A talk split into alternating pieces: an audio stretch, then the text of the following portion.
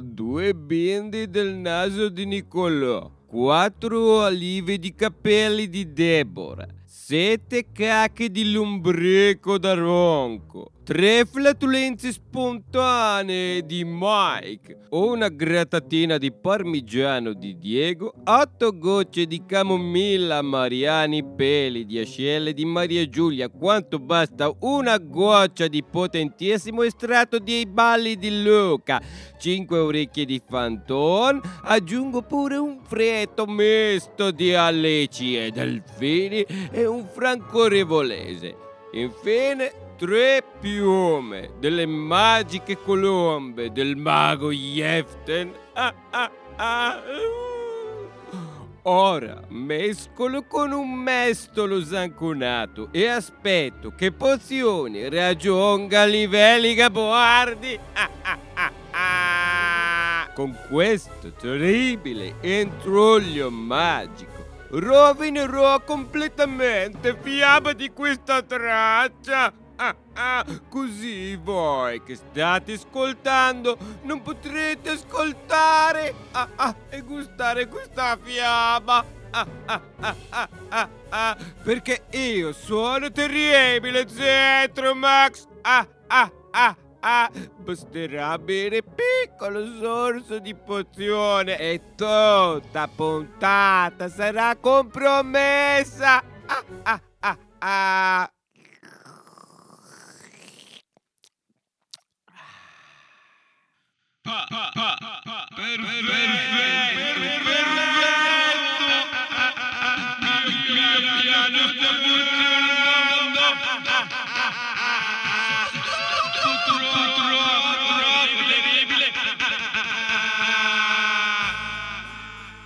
Benvenuti alle fiabe della buonanotte. Fiabe da ascoltare in compagnia di Nespolo Giullare. Queste fiabe sono state realizzate grazie a tutti coloro che stanno sostenendo il progetto su Patreon.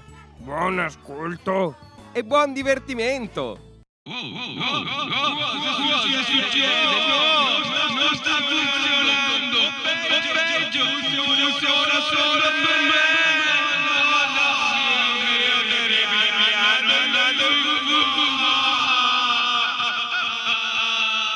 La Reginotta con le corna, tratto dalla raccolta Fiabe italiane di Italo Calvino. Si dice che una volta c'era un padre con 3 figli che non possedeva altro che una casa. Si vendette la casa col patto che 3 mattoni in mezzo a un muro restassero suoi. Quando fu lì per morire voleva fare testamento e i suoi vicini gli dicevano: ma che eredità volete lasciare se non possedete più niente? E i figli non volevano neppure chiamare il notaio, ma il notaio venne lo stesso e il moribondo gli dettò questo testamento: a mio figlio più grande il primo mattone, al mezzano il secondo, al piccolo il terzo. I 3 figli scapestrati, morto il padre, conobbero l'appetito e la fame e il più grande disse: in questo paese non posso più campare, ora smuro il mattone che m'ha lasciato mio padre e vado per il mondo. La padrona della casa, quando andò a cavar via il mattone, gli disse che se glielo voleva lasciare e non le rovinava il muro, glielo pagava. Ma lui replicò: no signora, mio padre il mattone m'ha lasciato e io il mattone me lo cavo e me lo prendo. Smurò il mattone e trovò una piccolissima borsa. Si prese mattone e borsa e partì.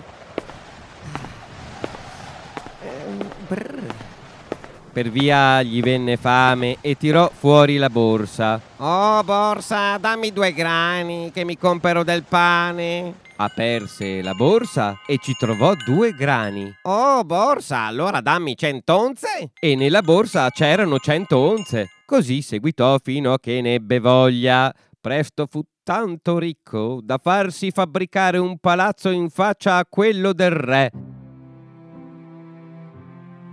Lui si affacciava dal suo palazzo e dal palazzo del re s'affacciava alla figlia del re. Cominciarono a fare all'amore e tanto fece che strinse amicizia col re e ci andava in casa. La reginotta, vedendolo più ricco di suo padre, gli disse: «Io ti prendo per marito solo quando mi dici dove ti viene tutto questo denaro». E lui, bello scemo, si fidò e le mostrò la borsa. Lei fa finta di niente, gli dà da bere dell'oppio e gli mette un'altra borsa uguale al posto della sua. Quando il poveretto se ne accorse, dovette cominciare a vendersi la roba per vivere, fino a che non diventò povero in canna, che non aveva più nemmeno dove cadere morto. Intanto gli venne la notizia che suo fratello mezzano era ricco. Andò a trovarlo, l'abbracciò e baciò, si lamentò della sua nera sfortuna e gli domandò in che modo s'era arricchito.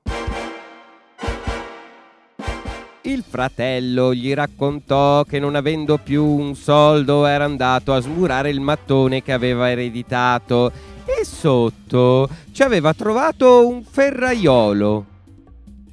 S'era messo il ferraiolo e per la strada la gente non lo vedeva. Entrò in una bottega, mezzo morto di fame com'era, prese un pane, se ne andò senza che nessuno lo vedesse.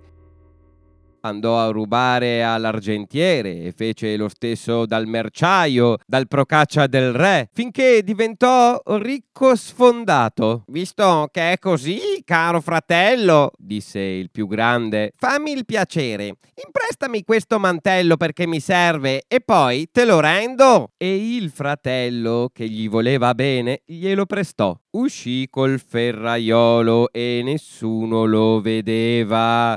Cominciò subito a fare il suo dovere, rubando peggio ancora di suo fratello tutto quel che gli capitava sotto mano. Quando fu ben rifornito, tornò a casa del re. La reginotta, vedendolo più ricco di prima, ricominciò: «Ma donde ti vengono tanti denari? Se me lo dici, ci sposiamo subito!» E lui, credulone, le disse tutto un'altra volta e le mostrò il mantello. Lei gli fece di nuovo bere vino oppiato e gli sostituì il ferraiolo con un altro.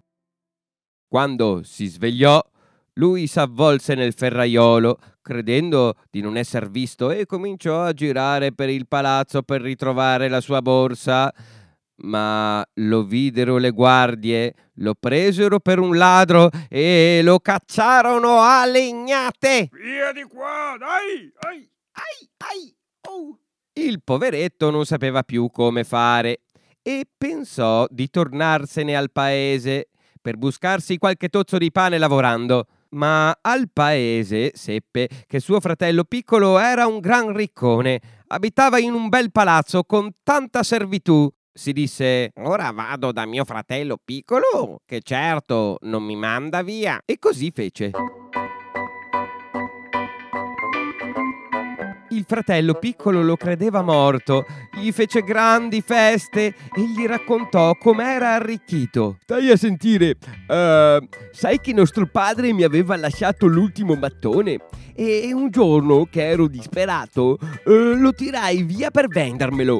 Sotto il mattone ho trovato un corno, appena l'ho visto mi è venuta voglia di suonarlo e appena ci ho soffiato dentro sono usciti tanti soldati e hanno detto: generale, ai vostri ordini! Allora ho ritirato il fiato e i soldati si sono ritirati anche loro. Adesso che avevo capito, girai paesi e città con i miei soldati, facendo battaglie e guerre e raccogliendo più denari che potevo. Quando ne ebbi abbastanza per tutta la vita, tornai qui e mi fabbricai questo palazzo». Il fratello, inteso questo racconto, gli domandò la grazia d'aver in prestito il corno, che quando non gli serviva più gliel'avrebbe restituito.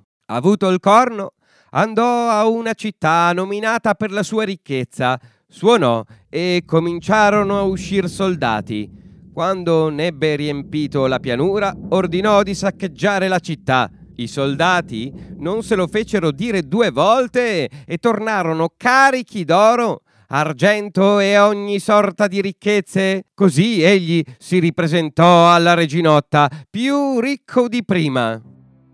Ma c'era cascato due volte e ci cascò anche la terza. Le spiegò il segreto e lei gli oppiò il vino e gli cambiò il corno. Quando si svegliò, il re e la regina lo cacciarono via in malo modo perché s'era ubriacato e lui se ne andò tutto mortificato e partì per un altro paese con le sue ricchezze. In un bosco uscirono 12 ladri e lo volevano derubare. Lui suonò il corno pensando che uscissero soldati a difenderlo, invece aveva un bello schiantarsi i polmoni a suonare. I ladri lo spogliarono, lo caricarono di bastonate per insegnargli a fare il presuntuoso e lo lasciarono in terra più morto che vivo, ancor col corno in bocca che continuava a suonare. Allora capì che quello non era più il corno fatato e pensando che aveva rovinato sé e i suoi fratelli, decise di buttarsi giù da un precipizio. Cercò un precipizio adatto, andò fin sul muschio del ciglio e si gettò. Ma a metà altezza sporgeva un albero di fico e lui rimase appeso ai rami. Era una pianta carica di fichi neri. Pensò, almeno che io muoia con la pancia piena, e si mise a farne una panciata.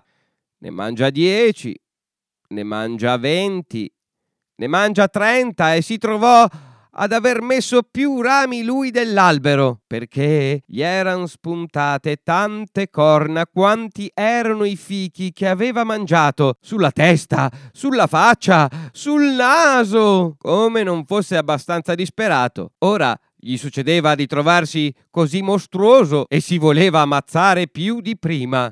Si buttò giù dal fico, nel precipizio, ma con tutte quelle corna si impigliò in un altro fico 100 palmi più sotto.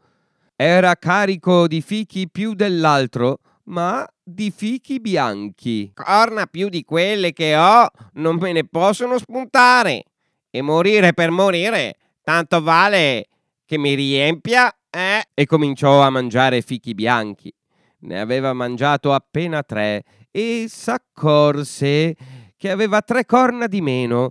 Continuò e vide che ogni fico bianco che mangiava era un corno che si ritirava. Ne mangiò tanti da farli scomparire tutti e restò liscio e tondo più di prima. Quando si vide senza corna, scese dal fico bianco e s'arrampicò pel precipizio fino all'altro fico. Colse una bella fazzolettata di fichi neri e se ne andò in città. Travestito da massaro, con i fichi in un canestro, se ne andò a Palazzo Reale. Era frutta fuori stagione. Subito la sentinella lo chiamò e lo fece salire. Il re gli comprò tutto il canestro e lui prese licenza baciandogli il ginocchio. A mezzogiorno il re e la famiglia si misero a mangiare fichi. Più di tutti piacevano alla reginotta, che ne fece una scorpacciata. Erano così infervorati che non alzavano gli occhi dal piatto e quando li alzarono si videro pieni di corna. La reginotta poi era una foresta. Allora furono presi dalla paura. Chiamarono tutti i cerusici della città, ma quelli non ne capivano niente. Allora il re fece un bando che chi li liberava da queste corna gli dava tutto quello che avesse chiesto. Quando il venditore di fichi intese il bando, andò all'albero dei fichi bianchi e ne colse un bel paniere. Si travestì da cerusico e andò dal re. Reale maestà, io vi salvo tutti e vi levo le corna. La reginotta, appena ebbe sentito, s'affrettò a dire: maestà, dovete farle levare prima a me. Ed il re acconsentì.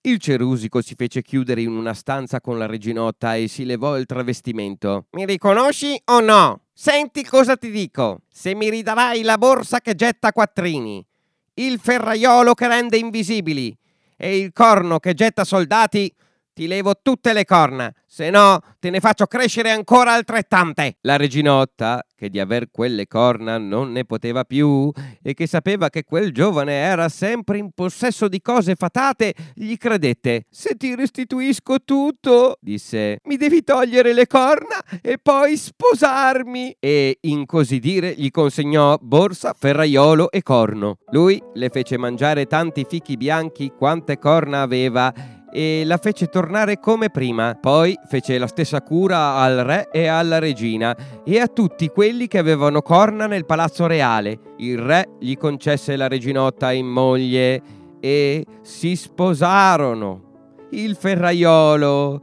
il corno furono restituiti ai fratelli e lui si tenne la borsa a sputa denari e restò genero del re per tutta la vita. Il re morì dopo un anno e lui e sua moglie diventarono re e regina.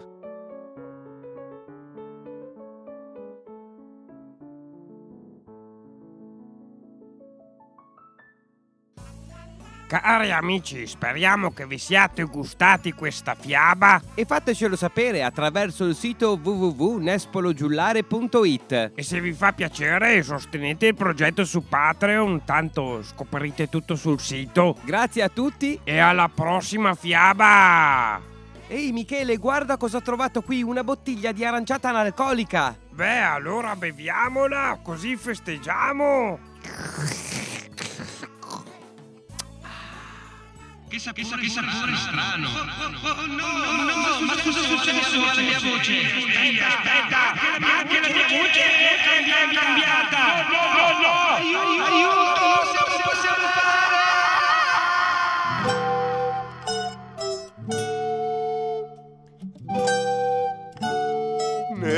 possiamo fare! Nespolo Giullare. Giullare di corte dal 1114.